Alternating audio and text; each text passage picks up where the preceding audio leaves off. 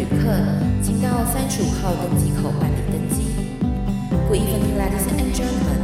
Passenger on the flight to Travel Charter, please proceed to gate number thirty-five. Thank you.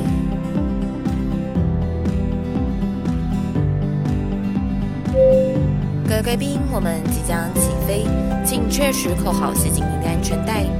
谢谢。Ladies and gentlemen, we are ready for takeoff. Please make sure that your seatbelt is fastened. Thank you.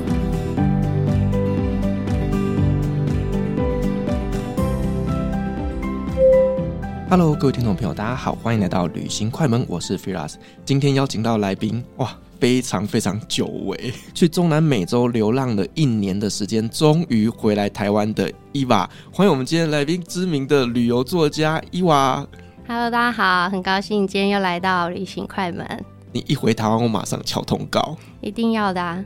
因为你在粉专上面分享的那些故事真的是太精彩了，还不错啦，本人更精彩。而且我相信，就是呢，你的这一段爱情故事，应该会让你对于某个国家有特别加分吧？对，就是墨西哥。我现在最喜欢的国家就是墨西哥了。上次来的时候不是瓜地马拉吗？对，我其实来到墨西哥以前，我最喜欢的国家是瓜地马拉，我还为了他写了一本书。那这本书就是我去年出版的，叫做《嬉皮萨满游牧人生：放逐拉丁美洲四百二十天》。没想到一来到墨西哥，直接打趴所有的国家，直接要升为第一名。真的哦？到底它有多厉害？我觉得墨西哥真的是一个非常吸引人的国家。它令人喜欢的地方，像是美食、美景，还有人，也是都非常吸引人。那你知道，像世界上有哪三个国家的美食被列为非物质文化遗产吗？这个我真的不知道哎，猜一下，猜一下，土耳其。土耳其有一个料理被列为非物质文化遗产，就是陶罐吗？它的烤肉饭哦，对。但是以国家为名的只有三个国家，一个是中国，中国没有，因为中国料理有可能是因为它太复杂。韩国，韩国也是只有一个东西叫韩国泡菜，对，对。再猜一下啊，墨西哥。墨西哥是其中一个啦，亚洲有一个那个，对对对，日本。哦、那欧洲再来一个，奥地利。很骄傲的国家是德国。再来一下，英国。不洗澡的，不洗澡，我哪知道？法国啦，哦，法国料理啊，是是是。以整个国家列入排名的只有法国、日本跟墨西哥，那其他当然有什么地中海料理啊，就是整个地中海沿线。然后刚刚还有讲到的韩国泡菜跟土耳其的烤肉饭。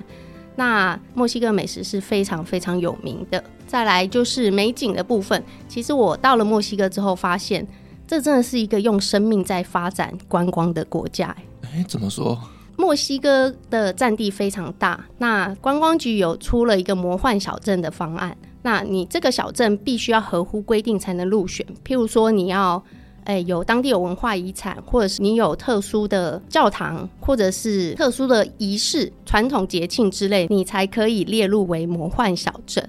那整个国家有一百三十二个魔幻小镇，你知道这是什么意思吗？就是有一百三十二个很厉害的景点。对，那一百三十二个厉害的魔幻小镇，你如果一天去一个，你需要花四个半月才有办法去完。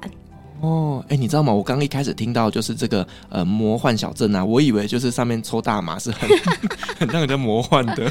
好，讲到大麻，其实墨西哥是一个大麻非常开放的国家啦。对。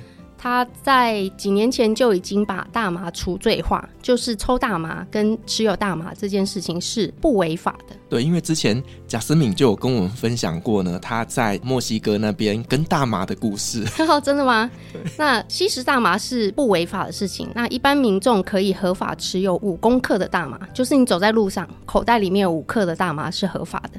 那如果说你有医师诊断证明，你可以随身持有二十克。而且在家里可以种植六株以下的大麻哦，所以自己种也不违法，自己种也不违法。其实我在墨西哥我，我我遇到很特别的一个东西，叫大麻站，就是你在墨西哥城的街头就可以看到有一个用那个帆布围起来的，那上面有大麻的样式，这个是政府设置的大麻站哦，就是合法购买大麻的地方。对，你可以在这边买，然后在指定区域吸食，都是合法的。哦，好酷哦，非常的特别。因为像大家最近呢、啊，都会跟我分享，就是泰国那边的大麻其实现在也是合法的。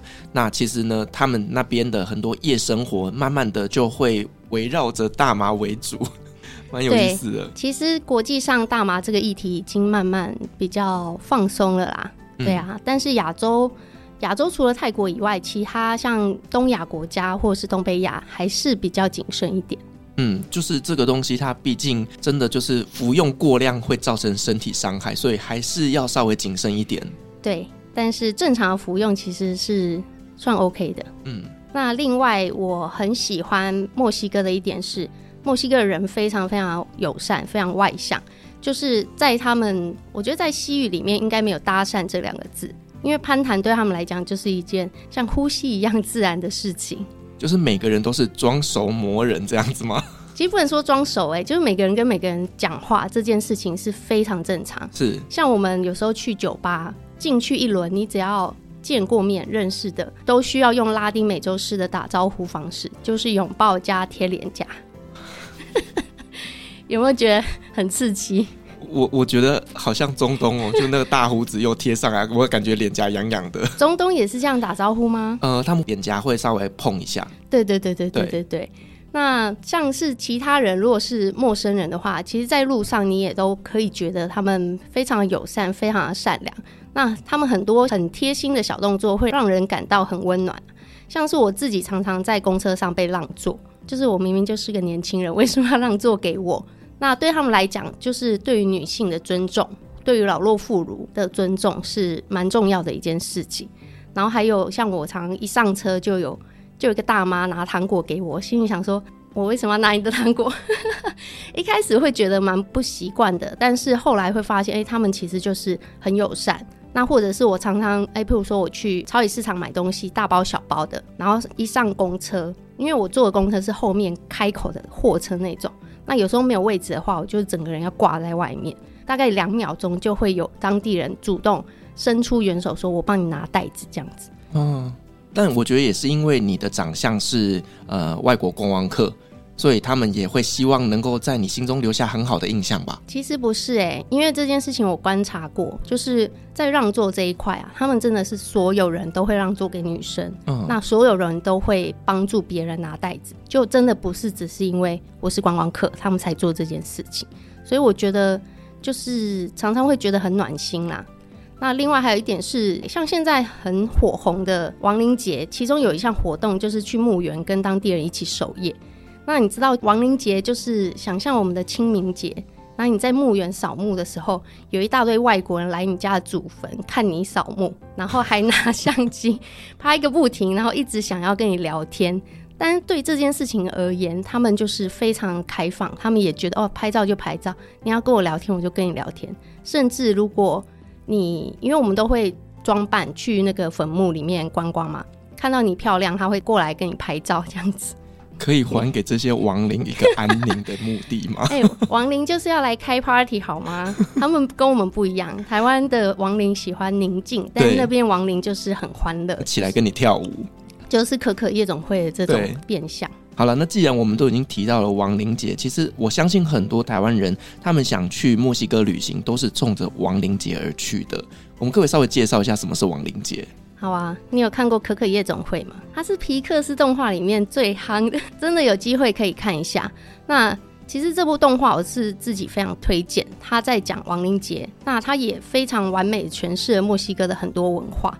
那这个皮克斯剧组他们在墨西哥旅行很长一段时间，动画里面很多取景都分布在墨西哥各个地方。因为其实我们有时候看电影会知道说，哎，譬如说好莱坞电影去中国拍。那有时候会扭曲了某一些地方的文化，但是这个《可可夜总会》这一部电影其实还算蛮真实的，那也蛮贴近的，甚至它很多场景真的是分布在全墨西哥的各个地方，那也把很多文化的精髓都点出来。那我觉得大家如果有机会去墨西哥，我是非常推荐可以体验一下亡灵节这个档期。他们大概十月初开始会布置，那整个城市都是亡灵节的氛围。就很像欧洲的圣诞节这么隆重，他们大概一个多月前开始准备，然后像餐厅、饭店啊，或者是家里会放置灵堂，他那边的灵堂跟台湾的灵堂其实有一点像。哦，也是那种摆着那个三生四果之类的东西。对，但台湾的灵堂可能摆的东西比较有规则，譬如说三生四果之类的，基本上以水果，然后鸡鸭鱼，然后还有像现在台湾人比较习惯摆一些饼干啊，又自己爱吃的东西。那墨西哥的亡灵节的灵堂，他们放的是死者生前喜欢吃的食物。那有时候你走一圈看下来，会发现，哎、欸，每个人放的都不一样，就是非常非常有趣。可能是糖果、饼干，或者是水果。那有一些会放酒，就是死者可能很爱喝酒。喝酒 那我以后死了之后，我要叫我的子孙拜麻辣火锅。哦，可以啊，可以啊，完全可以，就是跟我们拜拜很像。嗯，那当然他们拜完自己也也会吃这样子。那这个亡灵节表定的时间是十一月一号，不过很多城市大概在一周前就会有大型的活动。我这边跟大家分享，主要是墨西哥城跟瓦哈卡。那我记得我自己，我自己在十月二十八号抵达瓦哈卡这个城市，只要你走上街，就很多游行，你完全不需要安排，也不需要计划你要做什么事情，你就是到了之后 check in，然后上街开始去体验，你就会整个很融入这个氛围。走着走着就变成是游行的人潮之一了。对，我觉得墨西哥的亡灵节，我非常推荐的一点是，它完全不排外，就是它的游行就是在路上，那任何人你都可以加入游行走一段。那很多人他会携家带卷，可能画鬼脸就直接加入游行。那我们自己是走一段之后觉得哎可以了，我们就去旁边可能 Seven 啊、Axo 就是便利商店买啤酒，在那里喝一下之类的。那他大概一整周的时间，每天晚上都有不同的节目可以参加，譬如说游行啊，然后教堂广场的音乐会啊，或者是跟着人群一起去参观墓园等等，你真的会觉得你活在那个可可夜总会的电影场景里面。嗯嗯嗯。而且我听说你就是今年年底准备要出这个亡灵节的团。没错，因为我去了一次之后，觉得天哪，这也太好玩了吧！我很想要把这个活动分享给大家。所以我十月底开了一团亡灵节十四天的行程，那这个行程会从墨西哥开始到瓦哈卡，那可以体验两个城市的亡灵节，中间还会穿插很多古文明的遗址。那大家知道中美洲古文明有哪些吗？玛雅文明啊，哎、欸，好厉害哦！因为玛雅人有来过啊。那除了玛雅，你还知道谁？应该阿兹提克吧？哦，你也很厉害耶！小时候很爱看这种 古文明的书。真的吗？对，那除了玛雅跟阿兹提克以外，其实，在墨西哥城有一个很大的文明叫做提奥蒂华干。那像我们去瓦哈卡，还会去萨波特克文明。那像刚刚有提到玛雅文明，我们会去到这个世界七大奇景之一的奇琴伊察。那除了这些古文明以外，还有其他很厉害的点，像是我会带大家去参观这个梅斯卡尔酒厂。你知道墨西哥人以前最爱喝什么酒吗？啤酒。好，讲到啤酒，先插播一下。你知道墨西哥有一个非常有名的啤酒，是全世界都有的，是什么牌子？跟新冠有点关系啊，Corona。对，其实大家都喝 Corona，但是很多人不知道，原来它是墨西哥产的。哦，长知识了。对，但是因为在疫情期间，它又叫 Corona，所以很多人开始抵制这个啤酒。不告衰，它超级衰的。对，那除了啤酒以外，有一种烈酒是墨西哥相当闻名的，Tequila。对，Tequila。但是其实现在在墨西哥，他们已经不喝 Tequila，他们现在喝梅斯卡尔酒。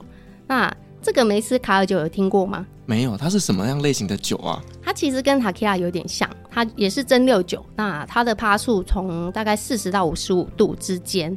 这个酒是一个比较优雅的酒，因为大家知道，当你喝 Tequila 的时候，你都怎么喝？Tequila 就是上面要抹盐巴啦，然后就是放柠檬啊，对，然后就直接这样一口 shot 把它喝掉。对对对，一口干。那墨西哥人现在进阶了，他们觉得这种一口喝。一口干的这种举动太过于鲁莽，所以他们喝梅斯卡尔酒是啜饮，在西班牙语里面叫做 b a s i t o 就是 kiss 的意思，就是啜饮，很像亲嘴，一小口一小口喝这样子。所以也会带大家去参观这个梅斯卡尔酒的酒厂，然后去试喝梅斯卡尔酒。另外还会带大家去像诶墨西哥非常近年非常有名的粉红湖。还有一个是今年度才在墨西哥拍摄的韩剧景点，叫做巴尔卡拉。那这个地方人家称为墨西哥的马尔蒂夫。那这个韩剧是瑞正家，不知道你有没有听过？你知道韩剧现在很流行，他们就是到各地可能去开一个小吃店。之前在朝圣之路也有开过。有，我之前看他们好像跑去泰国开店。对对对对对，他这个系列就是到全世界，然后去开店，然后就拍一个韩剧这样子。那其实当时他们到墨西哥的时候，大家都知道他们去了，但是他们完全不公开他们的位置，因为他一旦公开，就会涌进大量的人潮。所以他们是在拍摄结束之后，大家才知道哦，原来他们去的是这个地方。嗯，那这样听起来，你这行程真的是非常丰富哎，就是包山包海。我觉得这个十四天就是非常非常的丰富。那几乎你在墨西哥需要体验跟能体验到的东西，我全部都包含进去了。而且这个是包车的小团，我们最多人数就是收到十五个。被你这样讲完，我都想要报名了。来来来，欢迎欢迎！等下信用卡就直接掏出来了。那你这一次在呃墨西哥 total 待了多久的时间？我在墨西哥总共待了两百五十八天，大概是八个多月的时间。这个真的不太像是你会做的事情哎，完全不是啊！你知道，就是计划赶不上变化。我当时在七月底抵达墨西哥之后，我本来想说，哎，一个国家大概玩个一两个月就已经差不多了。后来没想到，其实墨西哥很大，我就一路玩，一路就觉得说，怎么有一种一直玩不完的感觉。那当我终于快要玩完的时候，又不小心交了一个男朋友，所以就走不了了。可是你刚刚讲到，就是你在墨西哥待两百五十八天，这个签证上面会不会有什么问题啊？对，其实我们这个台湾护照的话，要去墨西哥必须要申请墨签，有两种方式啊，一种是申请墨签，一种是使用直奔美签进入墨西哥。那一次进入，通常他会给你最多就是一百八十天。那墨西哥签证是一个非常特别、非常奇怪逻辑的一种签证。就是，假如说你一月一号申请到墨西哥签证，它的效期是一百八十天，等于是你可以用到六月三十号，大概是这个区间。但是你在签证效期之内，你如果出境再入境，你可以再得到一百八十天。所以实际上一百八十天的签证，你可以用到将近一年的时间。所以就是这个在背包界称为 Visa Run。哦，这样听起来你一整年都可以待在墨西哥啊？对。那如果你想要在墨西哥玩更多的话，你可以去申请美签。那我这一次回来，其实很大一个原因就是我要在台湾申请美签。那你使用资本美签入境墨西哥，一次最多他给你一百八十天，但是你出境入境又可以得到一百八十天。那美签的效期有五年，所以等于五年之内我可以无数次的出入境。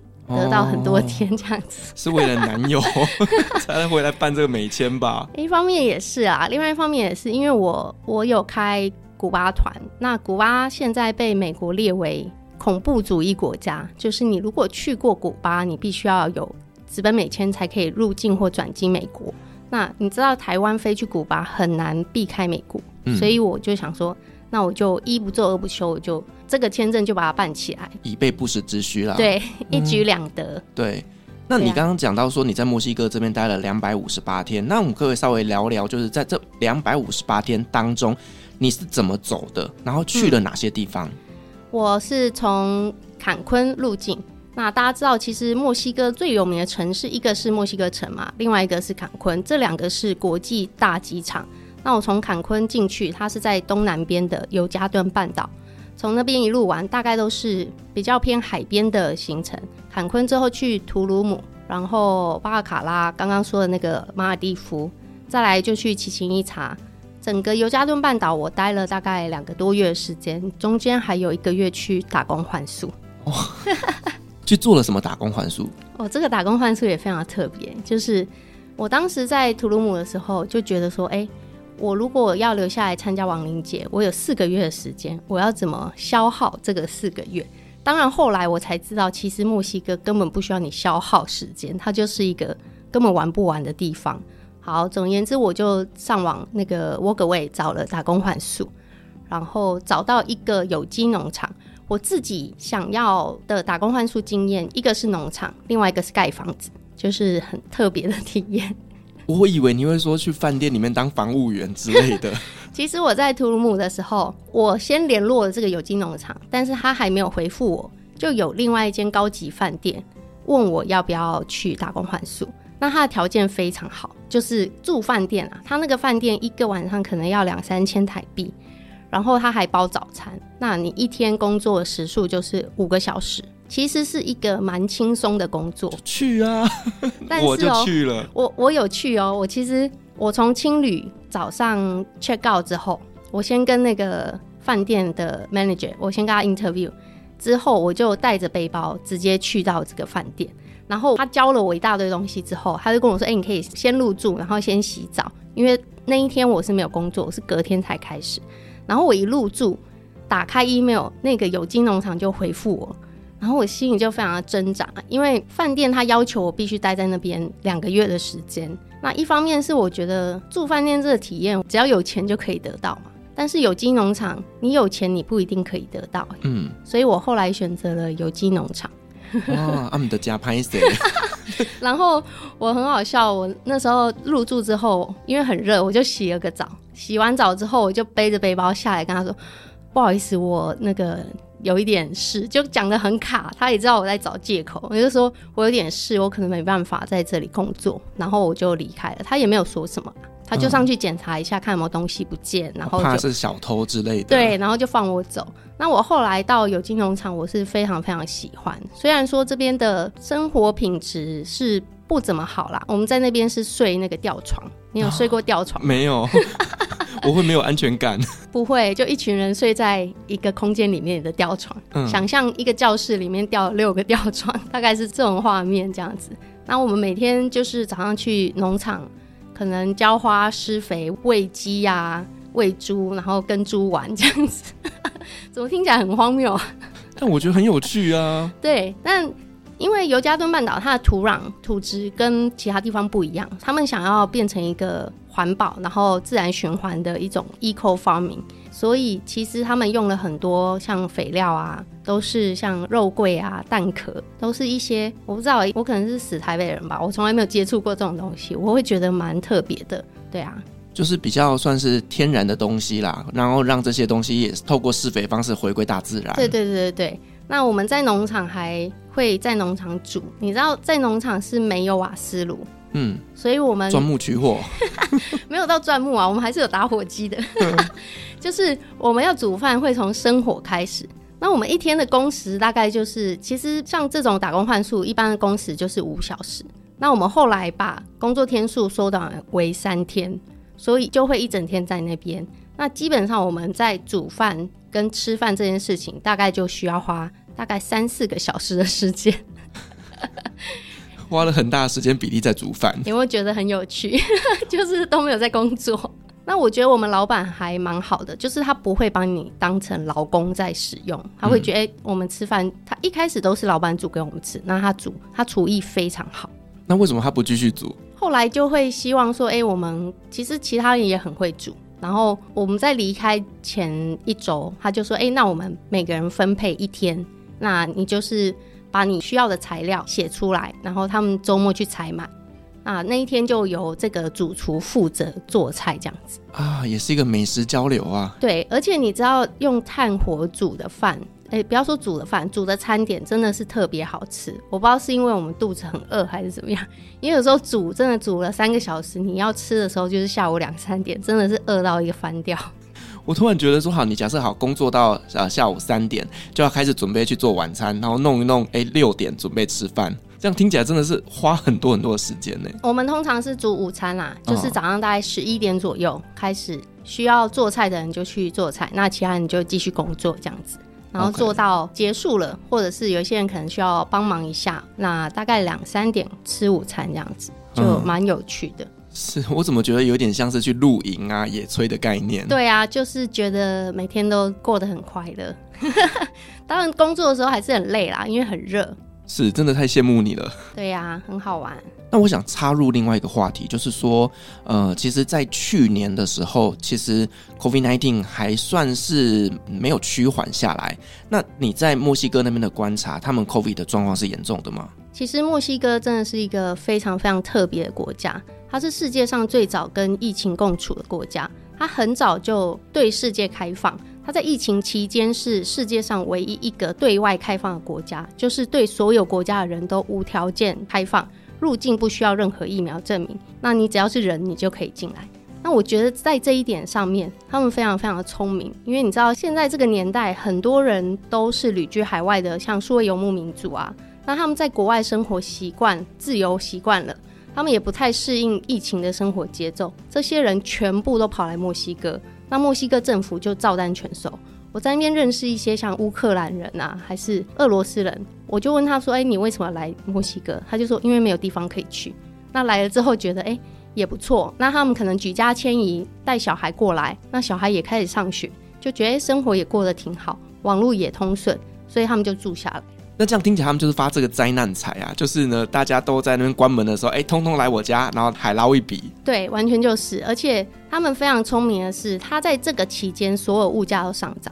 那其实大家知道，疫情过后，很多国家都物价上涨。但是墨西哥是两年前就开始上涨哦。哦，那它在疫情之前其实是一个非常便宜的地方。我之前主要是玩呃瓜地马拉嘛，因为他们两个就在边界，很多人就跟我说：“哎，你怎么不去墨西哥？墨西哥很便宜。”那我到去年去的时候就发现，哎，一点都不便宜啊！在那边旅行其实跟台湾差异没有很大，生活开销啊、吃的啊，或者是住宿，其实差异是没有非常大的。那他们这段期间就是。像住宿、餐厅、门票、车资，所有可以上涨的都上涨了，就海捞一笔。我们可不可以稍微比较一下，例如说大麦克指数啊，或者是像星巴克指数啊，就是在台湾多少钱，那边大概多少钱？呃，我讲肯德基跟那个 Burger King，Burger King 我吃一个大华堡餐是一百四十五披索，两百五十台币，比台湾贵啊。台湾现在多少钱？台湾的套餐我觉得不会超过两百块。嗯，应该一百多，其实已经顶标了。那我。吃了一个肯德基一百披索，大概一百六，就是两块炸鸡加可乐，有薯条。那这样我觉得土耳其的物价搞不好更高哦。哦，真的吗？因为我这一次去吃了他们的麦当劳，我点了一个 Double Chicken Burger 的套餐，然后我记得那时候刷卡下来是两百四十块台币。那很贵耶，很贵。土耳其不是一个很便宜的国家吗？嗯，但是它也是在这一段时间就物价通膨啊，这一直涨一直涨。嗯，真的，其实疫情之后很多地方都都变得越来越贵啦。对，所以要去旅行真的要趁早啊。真的。那我们再来聊一下，就是呃，大家眼中的墨西哥普遍都会有一些不好的印象，例如说治安不好啦、黑帮啦什么的，就有这些奇怪的想象。你在那边有发生这种呃不愉快的事情吗？其实墨西哥治安是不是很差？我每次接到一些譬如说私讯啊，或者是有一些朋友，他们有开始想到要去墨西哥，就会跑来问我。那我觉得有一个观念是不是国外很危险，而是台湾太安全。那当然，台湾的安全这个是世界有名的，大概安全指数是全世界排名前三。但是你说墨西哥治安有没有真的非常差？我觉得它的危险的情况主要发生在毒枭斗争，譬如说台湾的竹联帮、四海帮之类的斗争，其实一般人不太会去接触到这一块。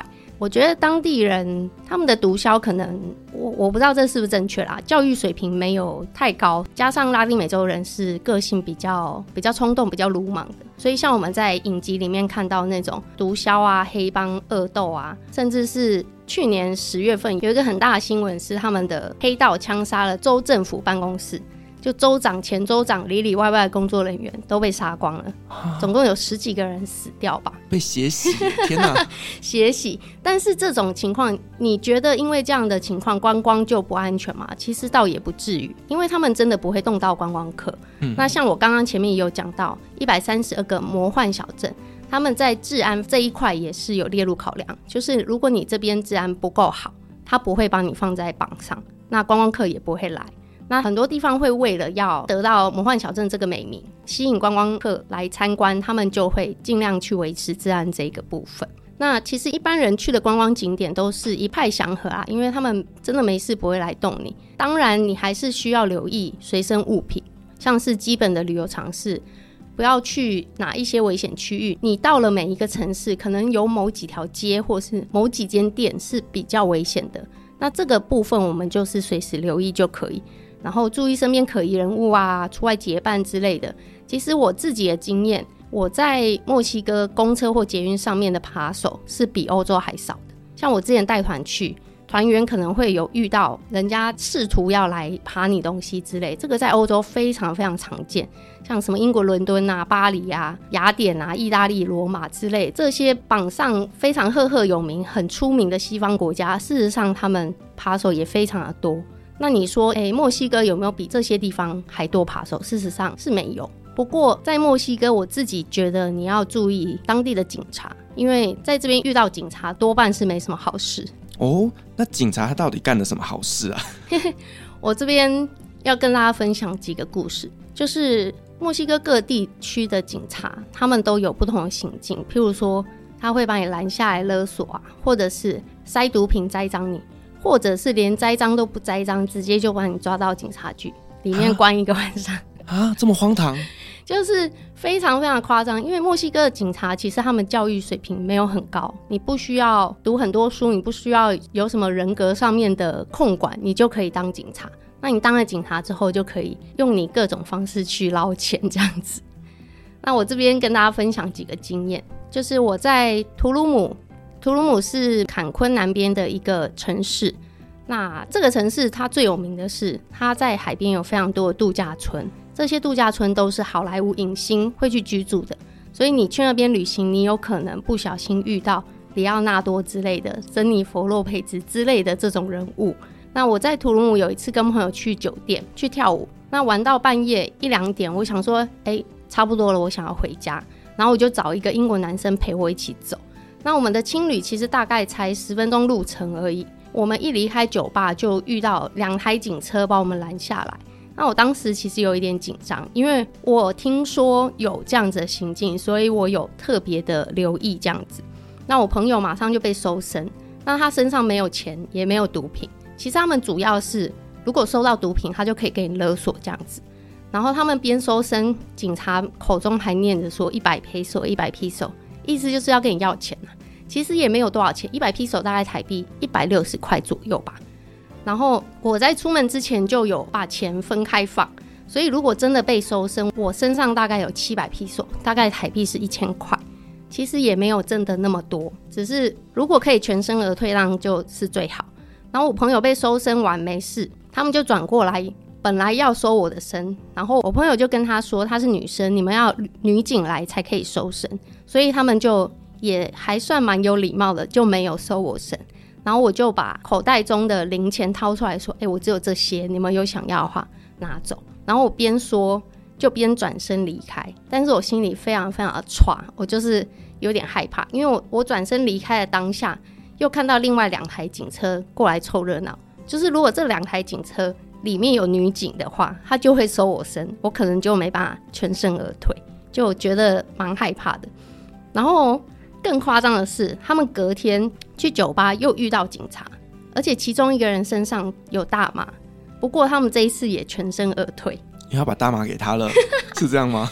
大麻是给他没错，但是通常收到大麻，警察就会趁机敲诈。不过这一次，警察先没收大麻之后，转身就跟一个我们金发辣妹室友调情，就开始跟他要 IG 啊，要 WhatsApp。哎，这个金发辣妹超辣，她就是穿一件很像内衣的衣服，然后外面罩一件完全透明的罩衫这样子。然后她也长得蛮漂亮，就二十岁左右吧，然后身材也很好，所以这个警察就完全被她吸引住目光。然后最好笑的是。其他人就趁他们在跟这个金发辣妹调情的时候，就顺手把大麻也拿走了，然后就所有人就离开了。那这金发辣妹就给他那个 WhatsApp 跟 IG，反正也没差，又不用钱，对啊。所以其实你看到出国旅行，就是打扮拉一点，还是有一点帮助的，不是啊？我觉得其实这还蛮危险的。对，其实是蛮危险的啊。那当然，我们出去就结伴啊。那我相信金发辣妹她应该也不是第一次被人家要 IG，所以她也经验丰富了。哦，是啊。重点是警察帅吗？不知道哎、欸，警察就长那样啊。哦，对啦，如果是西班牙的话，警察是比较帅的。嗯。那其他墨西哥，我觉得正常。因为我对他们防备心太重了，所以我通常不会去注意他们的长相。这样听起来，台湾的警察真的是不容易耶。因为你看，台湾的警察都还要去念警察学校啦，或者警专啊等等的。然后我真甚至有一些朋友是他们想要当警察，可是呢，最后没有办法当成，才去别的职业。所以我就觉得说，诶，在台湾其实你要当警察，并不是这么一件容易的事情。没想到在墨西哥这么容易啊！台湾的警察真的是品质非常好的，那墨西哥真的有点糟糕，就是去那边要留意随身的警察。那另外，我再跟大家分享一个小小的故事，就是我在我住很久的海边小镇叫 Puerto Escondido，有一次我男朋友在酒吧里面被警察毒打一顿，还关到拘留所一整晚。为什么他他做错什么事情吗？其实是我觉得是一场误会，因为他那天下班之后就自己去一间酒吧跳 Salsa。这个酒吧还是我们常常去的酒吧，就是老板、员工都认识。那甚至里面很多人，就我们自己常常去跳 Salsa，就一堆人也都认识。然后他进去之后，不知道为什么被人家误认为是别人。然后他那一天也喝了一点酒，所以被误认为是仇家的时候，就请他到门口。然后他在门口跟警卫稍微拉扯了一下，那边的警卫也是黑道派来的。那在拉扯的经过，刚好有警察过来，可能在那里推推挤挤，你知道警察就是比较鲁莽，嗯，就把他先打一顿，然后就带走了，带到警局关了一个晚上。然后重点是他隔天出来的时候，所有值钱的东西都被警察拿走，就是我那时候有一组蓝牙耳机，然后还有像他的钱啊，还有其他的小东西，所有能拿的东西他们都拿走了。这警察根本就是强盗啊！完全就是。那你男朋友被关进去，那怎么处理？拿钱去赎吗？对，其实我去到墨西哥之前，我就曾经听说，因为我朋友之前也在这个小镇住了很久，他那时候跟我说，哎，去那边的话，通常警察的原则就是给钱就放人，所以我那天接到警察的电话，我就带钱去赎他，而且很夸张的是，我一见他本人，他满身是血，而且衣服都被扯破了。然后我那天带了三千块，但是我也是分开放，就一千一千一千，反正我自己个人的习惯就是分开放。那我之前听说观光客被抓回警局关，就是要给三千批索，大概是台币五千块，还有一个行情价，有 有一个行情价。其实五千块，你仔细想想，如果你真的那么衰，顶多就是付五千块嘛。那那一天警察就跟我说，哎，要熟人一千五。他一讲出一千五，我心里想，怎么那么便宜？好啦，跟你的期待值比起来，它确实是真的便宜很多。对，然后我完全忘记要杀价。然后那一天，其实我男朋友出来的时候，他就跟我说，其实如果被关二十四小时，是可以免费出来的。哦，那我当下就很想要再把它塞回去，还我一千五。啊，就是你在里面住满二十四小时，然后他可能还供你吃饭，蛮划算的啊。我不知道有没有供吃哎，应该会啦。因为他其实我去赎他的时候已经是早上十点左右了，他是前一天晚上十一点被关的，嗯，所以比较难熬的时间已经过去了，就是很冷的半夜。那你白天熬一下应该还好吧？可以省一千五。你男友听到这句话应该会疯掉。我是完全没有说出来，因为。他心里他就瞪着我说：“你该不会想要再把我塞进去？” 好了，既然聊到你的男朋友，那我们接下来就好好给我们介绍一下这个热情如火的拉丁男友，好不好？好，我觉得拉丁美洲人到底是热情如火还是暴跳如雷？这个 我觉得两个都是啦。那这是我第一次近距离接触拉丁美洲人，但不得不说，真的是很不一样的体验。因为他们在表达上是非常直接的，所有的情绪都是百分之百直接喷出来，就是喷出来的这种概念，毫无保留。那当然，浪漫的时候也会觉得全世界都只剩下彼此，但是吵架的时候就是火力全开，整个就是非常非常刺激的一段经验。那我自己个性本来是很平实的，不能说我很温和啦，不过我觉得我算是一个蛮淡定的人。但是遇到这种对手，就激发我的战斗力，所以现在吵架都是有来有往，而且我的胜率是越来越高。讲到吵架，我会很好奇，那你们到底用什么语言吵架？我们一开始是英文夹杂西语，那真的要很认真吵的时候，我们就会用谷歌翻译，因为一开始交往的时候，他的英文不太好，然后我的西语也不太好，常常会有很多沟通障碍。然后你知道西语的受词跟英文是相反的，譬如说。我如果说我很喜欢你，就是 I like you very much，但是在西语是 te quiero，就是你，然后我喜欢，所以他就会说 “You like me very much”。我心里想说，你这样讲是对的吗？然后，譬如说他今天喝到一个茶，他说他不喜欢，他就会说 “Don't like me”。所以在吵架的时候，我记得有一次平安夜我们去开趴，然后那天晚上我掉了手机。然后总而言之，我们骑着机车来来回回在找手机的时候，他的想法是他先放我在公园，我走路回家，他自己骑车去找比较快，会比载着一个人找快。然后他就说 “I wait for you at home”，然后我就下车，心里想说他要在家等我，所以我自己去找，对吧？然后我就问他说：“那手机还要不要找？”他就说要，但是他的意思是，他叫我先回家等他，他自己去找。但是他叫我下车，又说他要在家等我，然后又说要找手机，所以我就想说好，我下车自己走路去找。这个真的会吵架，这个一定会吵架，超级吵架。然后我那天还喝了一点酒，然后又是半夜四点，整个就是那个画面非常的火爆，然后手机又掉了，两个人情绪又非常的喷张，这样子。你不去找，叫老娘 去找，还在家里等我。对呀、啊，总而言之，后来手机也没有找回来，你知道。在墨西哥掉东西，你绝对不要想说要找回来。不要说墨西哥啦，嗯、我觉得全世界各个地方，除了会啊，叙利亚啊，对对对，叙利亚，那台湾也是找得回来的。但是我觉得很多地方其实东西掉了，真的找不回来。嗯，那当我掉手机的这一次，很多人会建议说，哎、欸，你可以去报警啊，可以干嘛？但是你刚刚听到警察故事，你还会想要去报警吗？搞不好捡走的就是警察呢。我这边再讲一个警察坏话好了。我之前在另外一个小镇叫 San Cristobal，那边认识一对情侣，那男生是墨西哥人哦，他钱包掉了。那钱包掉了，当然你说钱证件也就算了，但是他有一张纸是他的机车的那个叫什么 license 行照，类似行照的这种证明文件，然后他就去报警，做完笔录之后，警察就跟他说五百 peso，就跟他要钱，就对，五百 peso 大概是台币八百块。然后他就很生气的回呛他说：“我才刚掉钱包，你跟我要五百 peso，对吗？”然后他就走了。那警察也没有坚持，所以我当时心里就在想说：我如果去报警，那又是掉 iPhone，警察有可能会跟我要一两千 peso。那因为我其实手机是有定位的，我们有在定位上找到一个地址，我们骑车去，而且我男朋友还带着家伙去，就对了。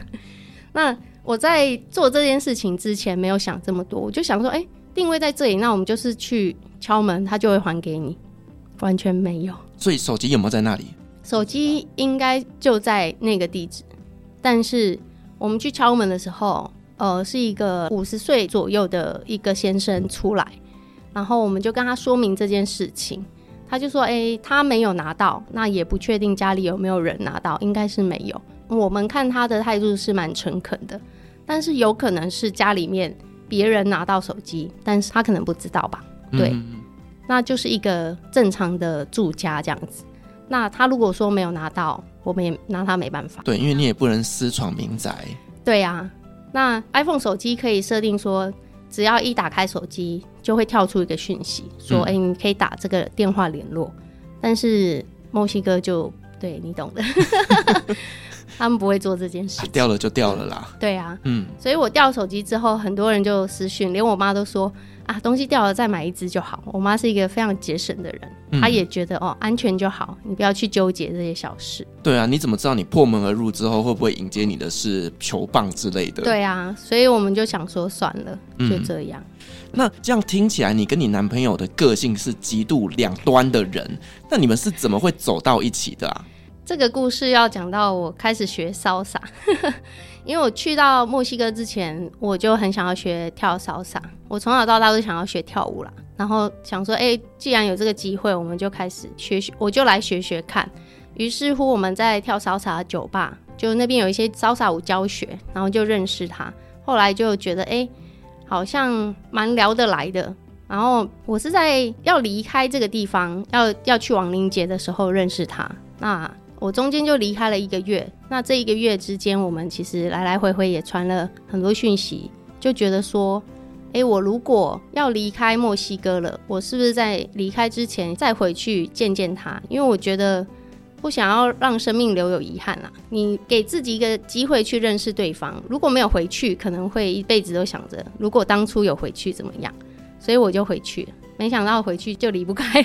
他马上跟你告白吗？就是。回去之后，我本来一开始打算待一个月，那我是十一月底回去的。那因为我我的生日跟他的生日都在十二月，再加上还有圣诞节啊、平安夜啊，再来是跨年，那是不是就一月去了？嗯，那一月之后又想说，哎、欸，既然相处的好好的，不如我们就继续这样子。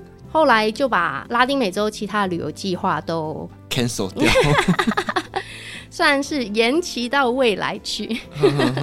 那听说就是拉丁美洲的男人，除了就是很热情以外，其实他们也很会吃醋。他们超爱吃醋，就是这个我跟很多人聊过。我有一些墨西哥朋友嘛，他们觉得吃醋是表达爱的一种方式，就是我吃醋代表我很爱你。你知道我们常去酒吧跳骚洒舞，通常跳舞就是一男一女，然后贴着身体跳，嗯，这是骚洒舞。那当然不完全要这样贴着跳。就是每次他只要看到我跟长得好看一点的男生跳舞，或者是我们跳的比较好，他就会有点不太开心，就会在那边刁我说：“哎呀，你刚刚跳的蛮开心的哦，看你笑的很开心什么之类的。”有够酸，就觉得很好笑。那我如果跟某一些颜值稍微高一点点的男生聊天，他都会很在意。我就觉得说蛮好笑的，而且他们如果吃醋，就是都会直接说，情绪完全 hold 不住。不管你今天在酒吧、在餐厅还是街上，他也不管旁边有没有人。那有时候会觉得说你，你你你真的有需要这么夸张吗？就不用在外面这样丢了面子。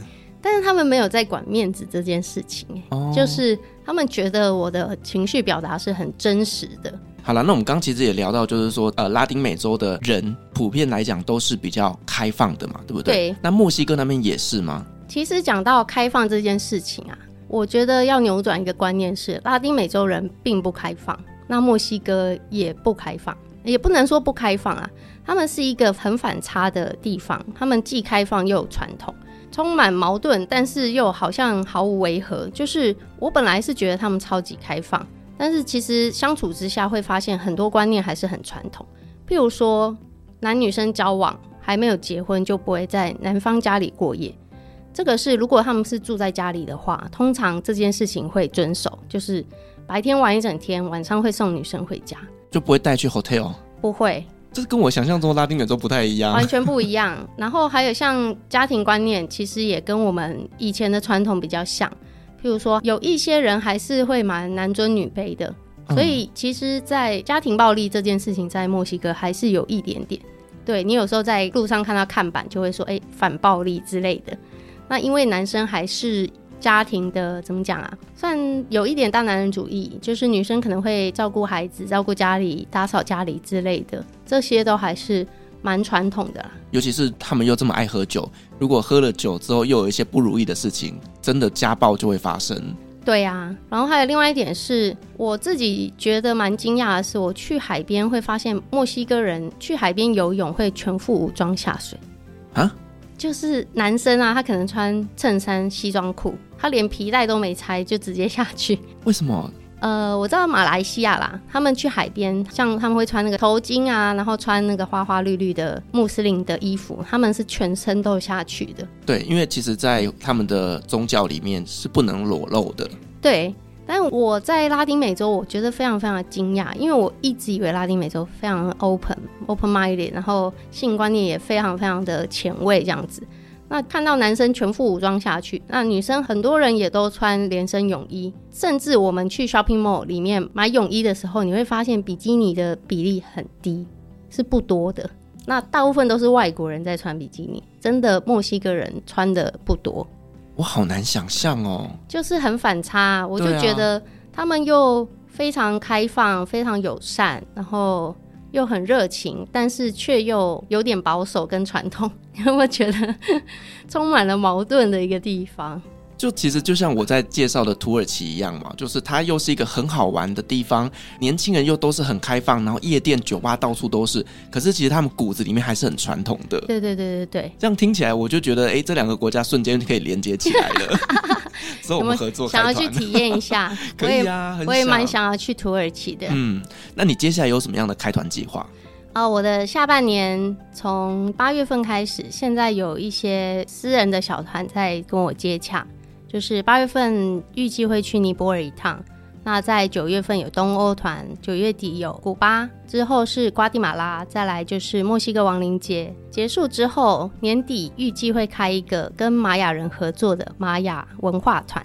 啊，好期待哦！对呀、啊，这样一路念下去就到十二月底了。我就觉得接下来下半年应该见不到你了。超忙的，我自己是六月份要去西藏一趟，那回来大概就六月底。所以我待在台湾的时间其实大概就一百天左右。所以你是一百天会非常非常的忙哎，非常的忙碌啊！你知道最近有一些朋友就打电话给我说：“哎、欸，你刚回来应该很闲，要不要去当工读生？” 我心里想说：“老娘一直都很有事，你不知道吗？”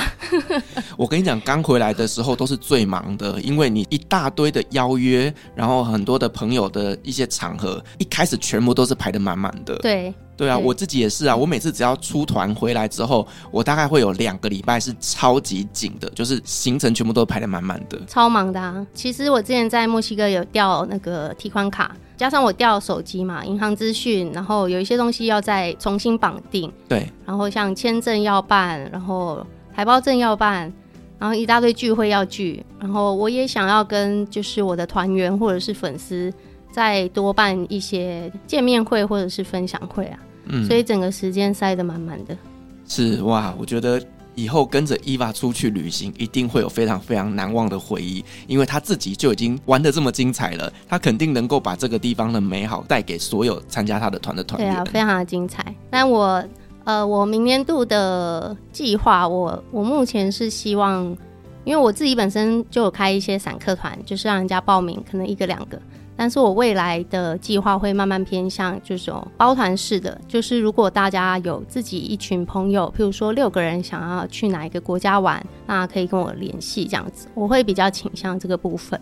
那我预计明年度的时间安排可能跟今年也有点像，就是。